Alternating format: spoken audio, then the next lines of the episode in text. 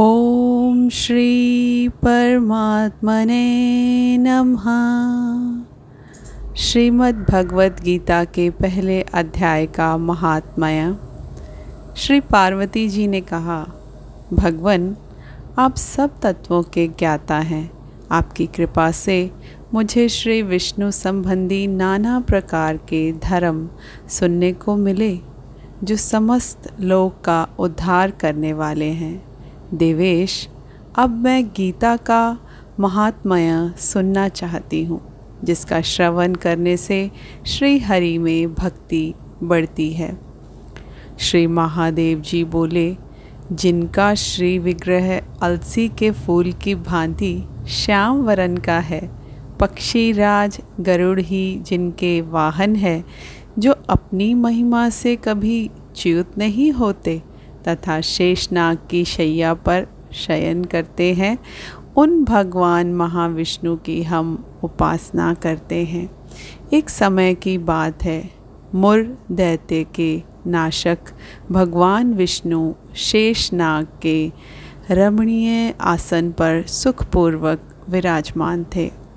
उस समय समस्त लोगों को आनंद देने वाली भगवती लक्ष्मी ने आदरपूर्वक प्रश्न किया।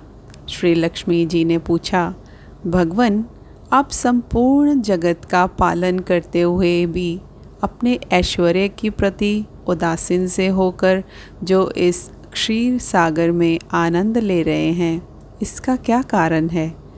श्री भगवान बोले, सुमुखी, मैं नींद नहीं लेता हूँ। अपितु तत्व का अनुसरण करने वाली अंतर्दृष्टि के द्वारा अपने ही माहेश्वर तेज का साक्षात्कार कर रहा हूँ। देवी, यह वही तेज है जिसका योगी पुरुष कुशाग्र बुद्धि के द्वारा अपने अंतःकरण में दर्शन करते हैं तथा जिसे मीमांसक, विद्वान वेदों का सार तत्व निश्चित करते हैं। वह माहेश्वर तेज एक अजर प्रकाश स्वरूप, आत्म रूप, रोग शोक से रहित, अखंड आनंद का पुंज निष्पंद तथा द्वैत रहित है।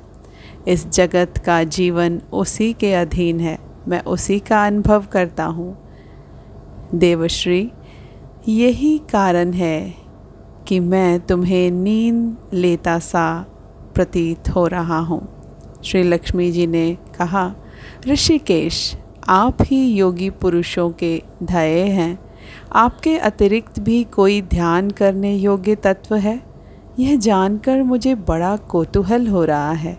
इस चराचर जगत की सृष्टि और संहार करने वाले स्वयं आप ही हैं। आप सर्वस्मृत हैं।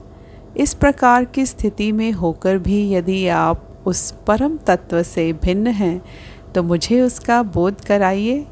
श्री भगवान बोले, प्रिय, आत्मा का स्वरूप द्वैत और अद्वैत से पृथक, भाव और अभाव से मुक्त तथा आदि और अंत से रहित है।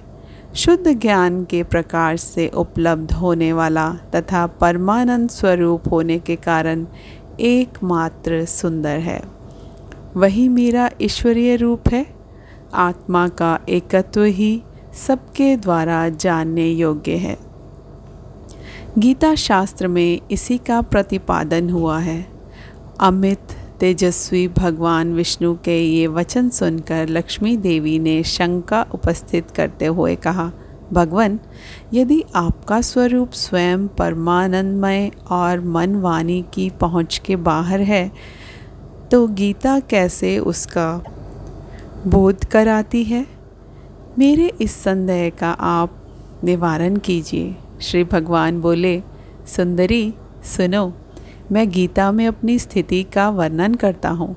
क्रमशः पाँच अध्यायों को तुम पाँच मुख जानो। दस अध्यायों को दस बुझाएँ समझो तथा एक अध्याय को उधर और दो अध्यायों अध्यायों को दोनों चरण कमल जानो। इस प्रकार यह अठारह अध्यायों की वांग्मय ईश्वरीय मूर्ति की समझनी चाहिए। इस ज्ञान मात्र से ही महान पातकों का नाश करने वाली है। जो उत्तम बुद्धि वाला पुरुष गीता के एक या आधे अध्याय का अथवा एक आधे या चौथाई श्लोक का भी प्रतिदिन अभ्यास करता है। वह सुशर्मा के समान मुक्त हो जाता है। श्री लक्ष्मी जी ने कहा, देव, सुशर्मा कौन था? किस जाति का था? और किस कारण से उसकी मुक्ति हुई? श्री भगवान बोले, प्रिय, सुशर्मा बड़ी खोटी बुद्धि का मनुष्य था। पापियों का तो वह शिरोमणि ही था। उसका जन्म वैदिक ज्ञान से शून्य एवं क्रूरतापूर्ण कर्म करने वाले ब्राह्मणों के कुल में हुआ था।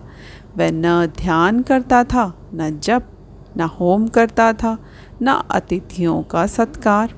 वह लंपट होने के कारण सदा विषयों के सेवन में ही आसक्त रहता था। हल जोतता और पत्ते बेचकर जीविका चलाता था। उसे मदिरा पीने का व्यसन था तथा वह मांस भी खाया करता था। इस प्रकार उसने अपने जीवन का दीर्घकाल व्यतीत कर दिया। एक दिन मूड बुद्धि सुशर्मा पत्ते लाने के लिए किसी ऋषि की वाटिका में घूम रहा था। इसी बीच में काल रूपी धारी काले सांप ने उसे डस लिया। सुशर्मा की मृत्यु हो गई। तदंतर वह अनेक नरकों में जा वहाँ की यातनाएँ भोग कर मृत्युलोक में लौट आया। और वहाँ बोझ ढोने वाला बैल हुआ। उस समय किसी पंगु ने अपने जीवन को आराम से व्यतीत करने के लिए उसे खरीद लिया। बैल ने अपनी पीठ पर पंगु का भार ढोते हुए बड़े कष्ट से सात आठ वर्ष बिताए। एक दिन पंगु ने किसी ऊँचे स्थान पर बहुत देर तक बड़ी तेज़ी के साथ उस बैल को घुमाया। इससे वह थककर बड़े वेग से पृथ्वी पर गिरा और मूर्छित हो गया। उस समय वहाँ कुतूहलवश आकृष्ट होकर बहुत से लोग एकत्रित हो गए। उस जन समुदाय में से किसी पुण्य आत्मा व्यक्ति ने उस बैल का कल्याण करने के लिए उसे अपना पुण्य दान दिया। तत्पश्चात कुछ दूसरे लोगों ने भी अपने अपने पुण्यों को याद करके उन्हें उसके लिए दान किया। उस भीड़ में एक वैश्या भी खड़ी थी। उसे अपने पुण्य का पता नहीं था तो भी उसने लोगों की देखा देखी उस बैल के लिए कुछ त्याग किया। तदंतर यमराज के दूत उस मरे हुए प्राणी को पहले यमपुरी में ले गए। वहाँ यह विचार कर कि यह वैश्य के दिए हुए पुण्य से पुण्यवान हो गया है, उसे छोड़ दिया गया। फिर वह भूलोक में आकर उत्तम कुल और शील वाले ब्राह्मणों के घर में उत्पन्न हुआ। उस समय भी उसे अपनी पूर्व जन्म की बातों का स्मरण बना रहा। बहुत दिनों के बाद अपने अज्ञान को दूर करने के लिए कल्याण तत्व का जिज्ञासु होकर वह उस वैश्य के पास गया और उसके दान की बात बतलाते हुए उसने कहा उसने पूछा, तुमने कौन सा पुण्य दान किया था? वैश्य ने उत्तर दिया, वह पिंजरे में बैठा हुआ तोता प्रतिदिन कुछ पढ़ता है। उससे मेरा अंत्यकरण पवित्र हो गया है। उसी का पुण्य मैंने तुम्हारे लिए दान किया था। इसके बाद उन दोनों ने तोते से पूछा, तब उस तोते ने अपने पूर्व जन्म का स्मरण करके प्राचीन इतिहास कहना आरंभ किया। शुक बोला पूर्व जन्म में मैं विद्वान होकर भी विद्वता के अभिमान से मोहित रहता था। मेरा राग द्वेष इतना बढ़ गया था कि मैं गुणवान विद्वानों के प्रति भी ईर्ष्या भाव रखने लगा। फिर समय अनुसार मेरी मृत्यु हो गई और मैं अनेकों घृणित लोकों में भटकता फिरा। उसके बाद इस लोक में आया। सदगुरु की अत्यंत निंदा करने के कारण तोते के कुल में मेरा जन्म हुआ। पापी होने के कारण छोटी अवस्था में ही मेरा माता पिता से वियोग हो गया। एक दिन मैं ग्रीष्म ऋतु में तपे हुए मार्ग पर पड़ा था। वहाँ से कुछ श्रेष्ठ मुनि मुझे उठाकर लाए और महात्माओं के आश्रय में, आश्रम के भीतर एक पिंजरे में उन्होंने मुझे डाल दिया। वहीं मुझे पढ़ाया गया। ऋषियों के बालक बड़े आदर के साथ गीता के प्रथम अध्याय की आवृत्ति करते थे।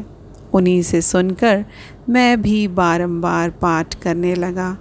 इसी बीच में एक चोरी करने वाले बहेलिए ने मुझे वहाँ से चुरा लिया। तत्पश्चात इस देवी ने मुझे खरीद लिया। यही मेरा वृत्तांत है, जिसे मैंने आप लोगों से बता दिया।